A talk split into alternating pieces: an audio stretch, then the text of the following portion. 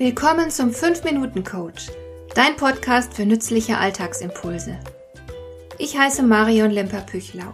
Als erfahrener Coach habe ich jede Menge psychologische Tipps für dich, mit denen du leichter durch den Alltag kommst, damit dein Leben ein bisschen einfacher wird.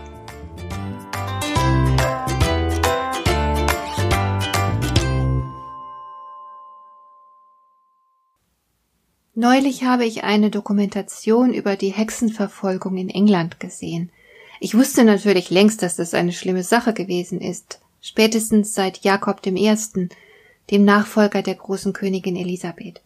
Der Mann war besessen von der Hexenverfolgung. Die Leute waren damals generell extrem abergläubisch und die Existenz von Hexen schien einfach logisch. Aber so richtig schlimm wurde die Hexenverfolgung erst, nachdem man beschlossen hatte, die Hexenjäger zu bezahlen. Die pure Geldgier ließ sie überall Hexen finden.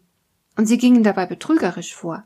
Damals galt es beispielsweise als Beweis für den Bund mit dem Teufel, wenn man jemandem in ein Muttermal stach und es nicht blutete. Also nutzten manche Hexenjäger ein Werkzeug mit einer versenkbaren Nadel.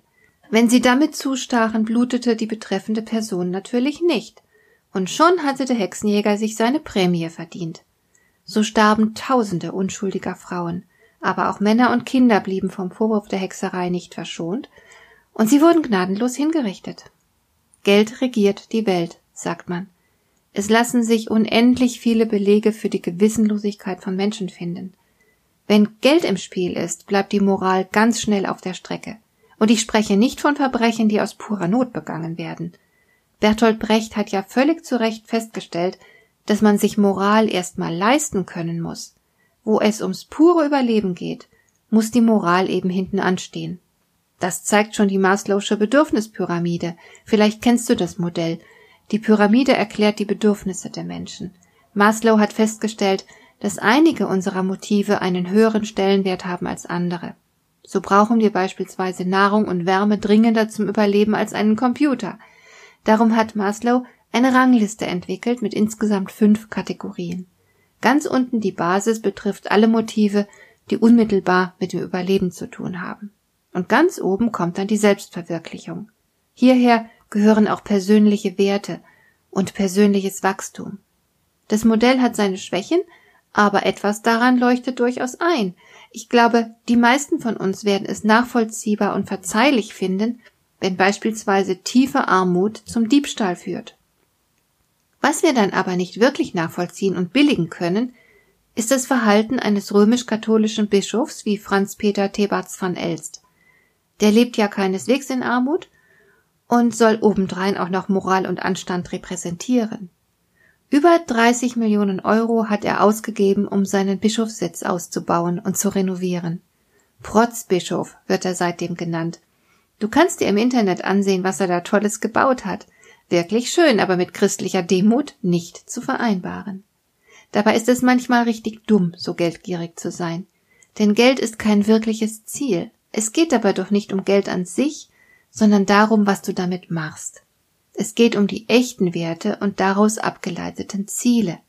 Was bedeutet es zum Beispiel, wenn jemand davon träumt, ein eigenes Haus zu besitzen? Das kann ganz unterschiedlich sein. Für mich zum Beispiel ist mein Haus ein Ort der Freiheit. Hier kann ich alles gestalten, wie ich will. Und niemand darf ohne Einladung mein Grundstück betreten. Es ist ein Stück Welt ganz für mich und meine Familie. Für viele meiner Nachbarn ist ihr Haus aber etwas anderes, nämlich ein wichtiges Statussymbol. Du glaubst nicht, was für kleine Paläste es hier gibt. Diese Leute wollen zeigen, wie wichtig und tüchtig sie sind. Und jetzt kommt der springende Punkt. Du kannst Freiheit und Geltungsbedürfnis auch anders leben. Du brauchst dafür nicht notwendigerweise Geld. Geld ist nur ein Mittel, um das Ziel zu erreichen.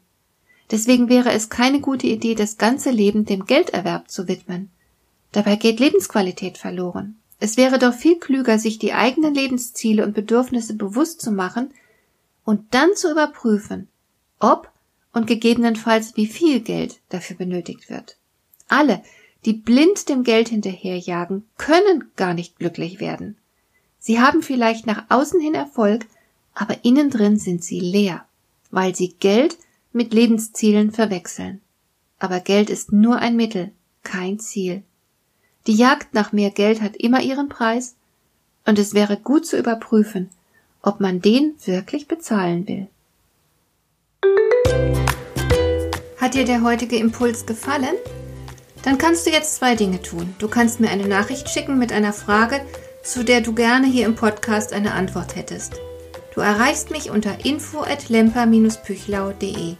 Und du kannst eine Bewertung bei iTunes abgeben, damit diese Sendung für andere Interessierte sichtbarer wird. Schön, dass du mir zugehört hast. Bis zum nächsten Mal eine gute Zeit für dich.